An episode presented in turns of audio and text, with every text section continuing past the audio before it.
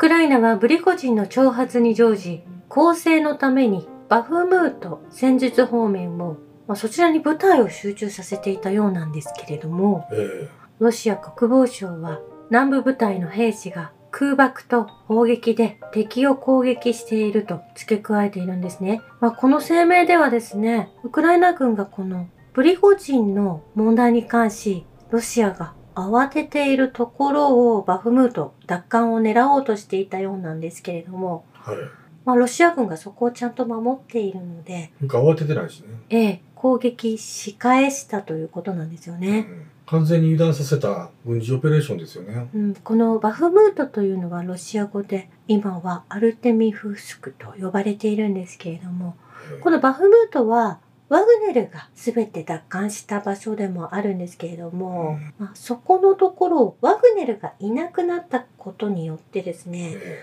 ロシア軍の力を試そうとしていたウクライナがいたと思うんですねえ。はい。そしてアルジャジーラ、カタールのニュースでも、まあ、ロシア側に質問をなされていた報道があったんです。なんて言ってたんですか？ワグネルがいなくなってもロシア軍は大丈夫ですか？というふうにうん。質問をなされたところ、はい。まあ、今このバフムートを守っているのもロシア軍、そしてドネツク、ルガンスク州の軍の人たちがえ皆さんで守っているわけなので、うんまあ、それは問題がないというか、それを守ることができているのは正規のロシア軍である。まあ、新しくロシア領になったドネツク、ルガンスク、ドンバス地方の軍もそのように働いているということをえロシア側は伝えたということなんですよえね。うん。結局、ロシア軍っていうのは堅牢な防衛力を備えていて、そもそも。ねで、突っ込んでいく方は民間のプリゴジンらワグネルにさせてるわけですよね。うん。まあ、そして、そのワグネルのプリゴジン氏は、もう世界中で有名になってしまったわけですけれども、えまあ、そこのところでですね、やはりロシア軍がちゃんと働いているということ、えうん。まあ、プリゴジン氏がですね、ロシア軍は俺たちのようには働けないんじゃないか、みたいな挑発も、まあ、以前から行っていたんですよね。えまあ、武器を送ってくれないとか、いろんなことも不満もおっしゃられていたのも、えショイブ国防省との圧力ですよね。ねえ、そのやりとりもあったわけですけれども、まあ実際に今回の出来事でロシア軍がまあ正常に動いているということと、そして国の国民とプーチン大統領が一致団結したという形で、うんプリゴジン氏が去っていくというようなえシナリオになっていると思うんですよね。まあ実際に6月4日から、まあ、1週間ウクライナ軍が戦っているエリアを地図で見せてくださってる方がいらっしゃってですね、えまあ、それを見てみると、まあ、ピンクの小さなエリアだけがこれ反撃してるウクライナの攻勢になるんですよえね。うん。まあ、ですので今日本のニュースで伝えているようなことはもうほとんど事実に伴わないお話であるということなんですよね。だからこれ地図で見る限り全領域の20分の1やら30分の1ぐらいの小さい領域だけなんとかウクライナ軍が、まあ、奪還に成功したとか言われている場所がえこんなミリ単位の場所であるということなんですよ。えミミリではないですけどね。はい。まあ実際にブリコジン氏の問題があって、国民の方もやはり少なからず動揺なされていたようで、ワグネルの部隊に対して国民の方が声をかけていらっしゃったんですよね。うんあなたたちは祖国を守るのか、守らないのか、祖国を守るものであるならば、なぜここで騒ぎを起こすのかと、おじいちゃんが質問なされていたんですけれども、えまあ、本当によくわからない内容だったと思うんですよえね。私たちも少し動揺してしまった部分もあったんですけれども、はい。もうニュースというのがやはり本当にいろんな意味で人々を惑わさせてしまうということになるんじゃないかなと思うんですよ。うんまあそこでプーチン大統領が国民に向けても演説をなされたということ、そこでもう一度一致団結できることができたと思うんですね。えそしてこのワグネルの反乱というのは、まあ、これ全て演出だと言われていて、反乱はまたロシアの脅威ではないということをアメリカに示すために使われたということなんですよねえ。えというのもアメリカ側がですね、やはりこの挑発がですね、クーデターと言われるようなものがですね、えうん。起こるやもしれないと、先週の初めに報告を受けていたとあ、そうなんですか？言われているんですね。ええ。アメリカ有力議員がそれを知っていたということ。おそらく資金もワグネルに渡っていたやもしれないというところなんですけれども。え、そうなるとですね、ワグネルがもうこちらのアメリカサイドのネオコン側についてしまったかのようには思えるんですけれども、うん。まあこういった資金が、まあいつもテロリストを使って国を分断してきたアメリカですけれども、はい。まあそのお金が少しワグネルの方にも送られていて、えこのような形になったかもしれないですけれども、どういうことですか？まあそうなったとしてですね、はい。まあですが、ワグネルはアメリカを裏切ったということなんですよね。でもそれ、金もらうだけもらって、はい。アメリカの言う通りにはしてないってことですか、うん、今後見ていくとわかると思うんですけれども。テロリストとして依頼を受けて金をもらったけど、その案件には答えなかったわけですね。金だけ分取ってね。ええそしてロシア軍がこの挑発を受けて立つというような形で、はい。まあ、演じていらっしゃったんですけども、えどちらの軍も怪我など、ヘリコプターが落ちたわけですけれどえも、怪我人はいないわけですね。はい。まあ、ここでお芝居がちゃんとうまく世の中に伝わってですね、えこの反乱を抑えることができた。そしてお金もえアメリカから分取ることができたという意味で、もうとても上手な方法でこの問題をですね、利用していると思うんです。ね。うん。そしてプレゴジン氏はメンバーの中でワグネルのグループは7月1日までに解体され、そのメンバーはロシア国防省が直接雇用すると述べているんです。はい。まあ、ですので部隊がそのまま残るような形で、うん。プリゴジン氏は次のベラルーシに渡ったということだと思うんです。ええ今行方がわからないと言われているのも、このアメリカのネオコンたちに追いかけられるやもしれないという状況なので、うん今は身を潜めている、もしくはベラルーシにいらっしゃるんだろうなと思うんですけれども、なるほど。まあ、そのアメリカ議員のネオコン連中も、表立って、前仕事をしてへんから金返せやとも言えないですしね。うん自分たちの正体をばらすことになりますからね。そうなんですよね。これうまく、プーチンさんもご存知で、まあ本当演じていらっしゃる部分もあるのかなと思うんですよね。えまあ、そして、6月の半ばにはですね、ワグネルはお休みをいただきますと言われてから、うん。今このような挑発行為を起こした、プリゴジンの乱が起きたみたいなことになっているんですけれども、ワグネルは、そのお休みをいただくと言われた5月の終わり、8月5日には前線に復帰するとおっしゃられていたんですよね。ええまあその記事はすごく小さかったので、皆さんそんなに取り上げられていなかったと思うんですけれども、正確な日付は誰にも公言しないことを常に覚えておいてくれと、追伸でプリゴジン氏がおっしゃられていて、はい。まあ、8月に届かない今、このプリゴジンの乱、まあ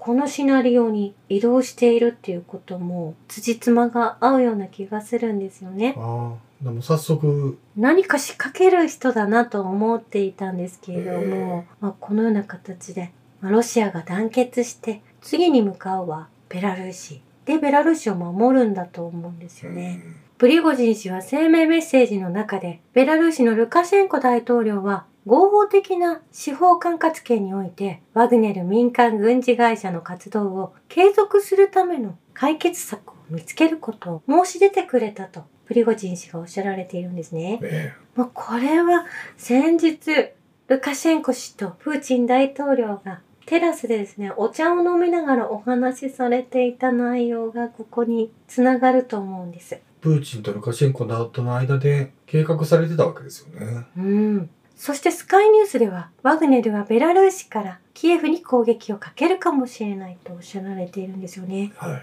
まあ本当にロシアの領から戦うとか、今停泊していたベロゴルドというロシアの領よりも、このベラルーシの方がキエフにかなり近いんですよね。うん。まあそれを恐れてポーランドは今戦闘準備を整えているようなんですけれども、え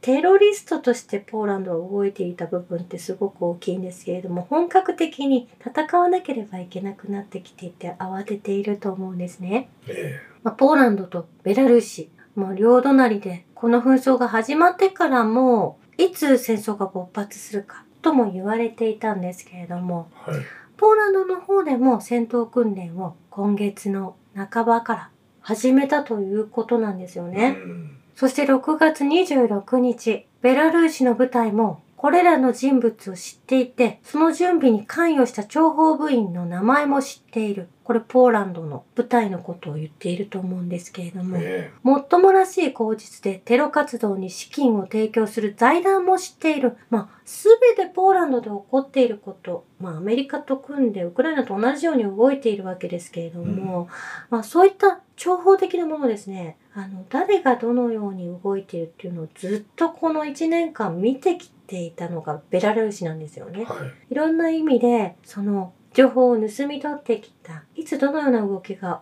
起きても、万全に備えているというベラルーシ、ルカシェンコ大統領がいらっしゃるんですよね。だからそのナチス、NATO の代理戦争でのウクライナとロシアの実績が、今度はナチスに汚染されているポーランドとベラルーシうんとの戦いになるんですけど、その戦況をずっと見てきたルカシェンコ、そしてそれに参戦するプリゴジンうん。ということですから、だいぶ形勢はベラルーシ軍の方にあるでしょうね。ええ。すごい圧力があると思うんですね。まあええそして NATO 国というのは本当にロシアと戦いたいのかというと、全然戦う力はないでしょうし、うん今国の中が、まあエネルギーやなんかもそうですけども、戦うだけの余力も持っていない。ええただウクライナに代理戦争させたいだけの NATO 国があるわけですよ。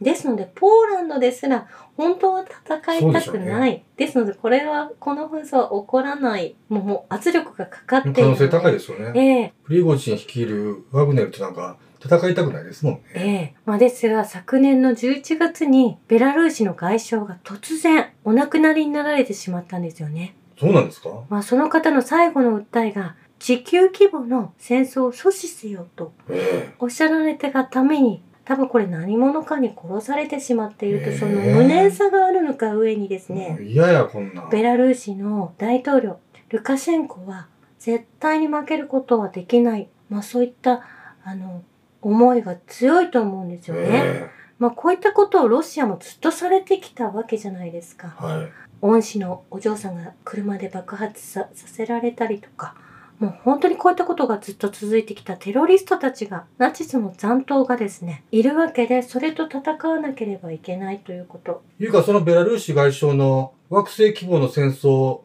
阻止せよっていう言葉ね。うんこれに共鳴しない人いておかしくないですか？それが日本であり、ナチスである。EU であり、G7 である。もうそイギリスであり、ウクライナである。戦争やんだから、根っからの。やはりそこはもう外せないですし、えプーチン大統領も友好国であるベラルーシに傷を負わせることはしたくない。えうんですのでワグネルが今ベラルーシに向かっているということ。反逆者をふるおふるいにかけて、綺麗に整えた編成でね。そういうことだと思うんですね。まあですが反対勢力というか西側諸国の報道では、ベラルーシのルカシェンコさんもプリゴジンと一緒にロシアを襲ってしまうかもしれないというようなはい。むちゃくちゃな報道をなされているわけなんですよね。まあ、悪者に仕立ててしまっているので、お話の上ではそのように進んでいるようなんです。常年やとっさんが喜びそうなネタですよね。うーん、まあちょっと考えられないというか、もう本当に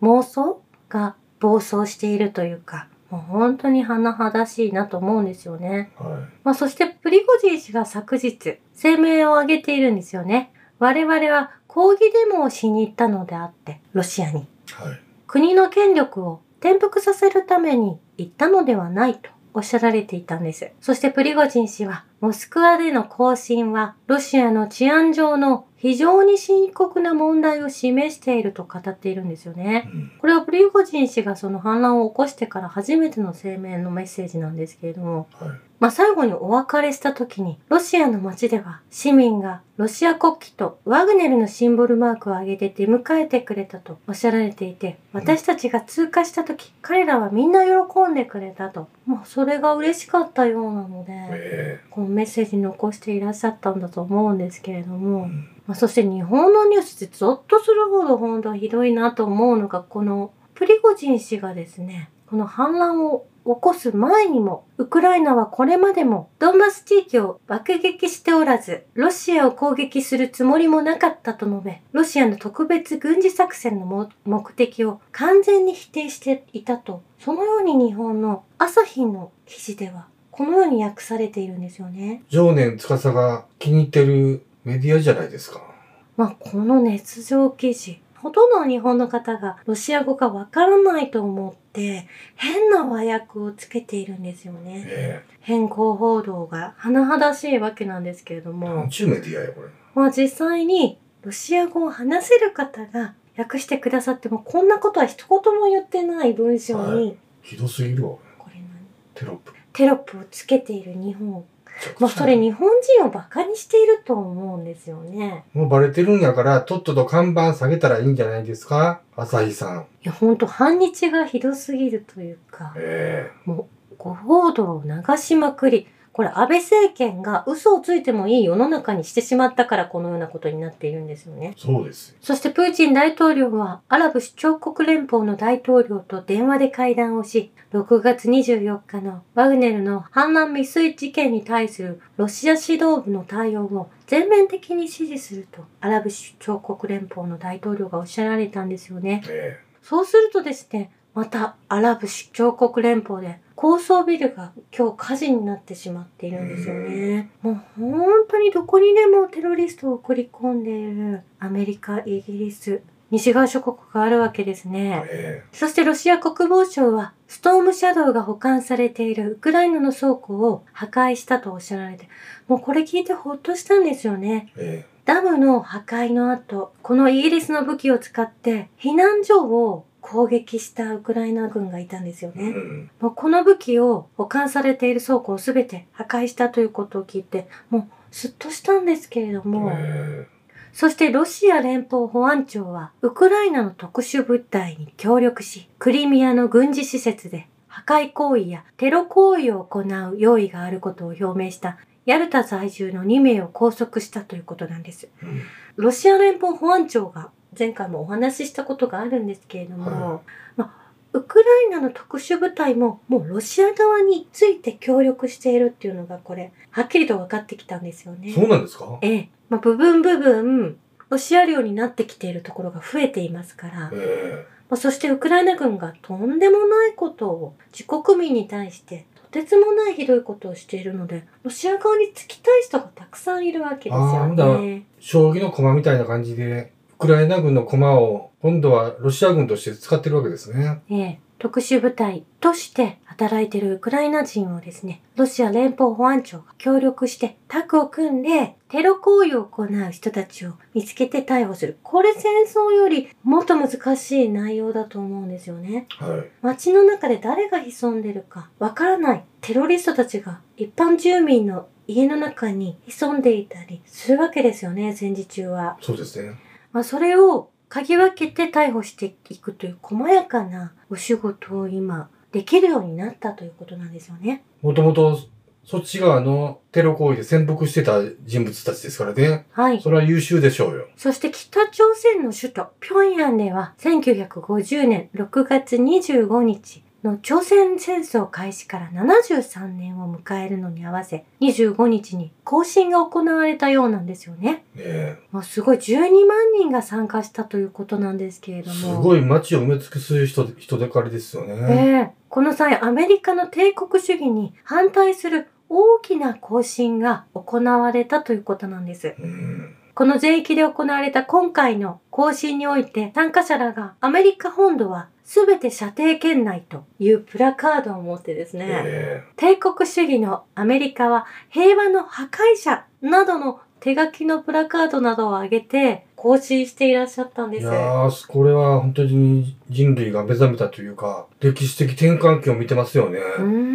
日本でも早くこういう反帝国主義、反軍国、日本の反戦デモが巻き起こったらいいんですけどね。ですが、この世の中、まあ、ワクチンの問題もそうですし、戦争もそうですけれども、こういったシナリオを敷いてるのはやはりアメリカの CIA だった。えそしてそこに CIA を買い取っている、動かしているソジョージ・ソロスがいるわけですえよね。うんまあこれ常年司さんがですね、いつも私たちのことをですね、ロシアを応援している人たちを指しているんだと思うんですけれども、はい。いつも CIA やジョージ・ソロスがやっていると陰謀論者は言うんですとおっしゃられているんですけれども。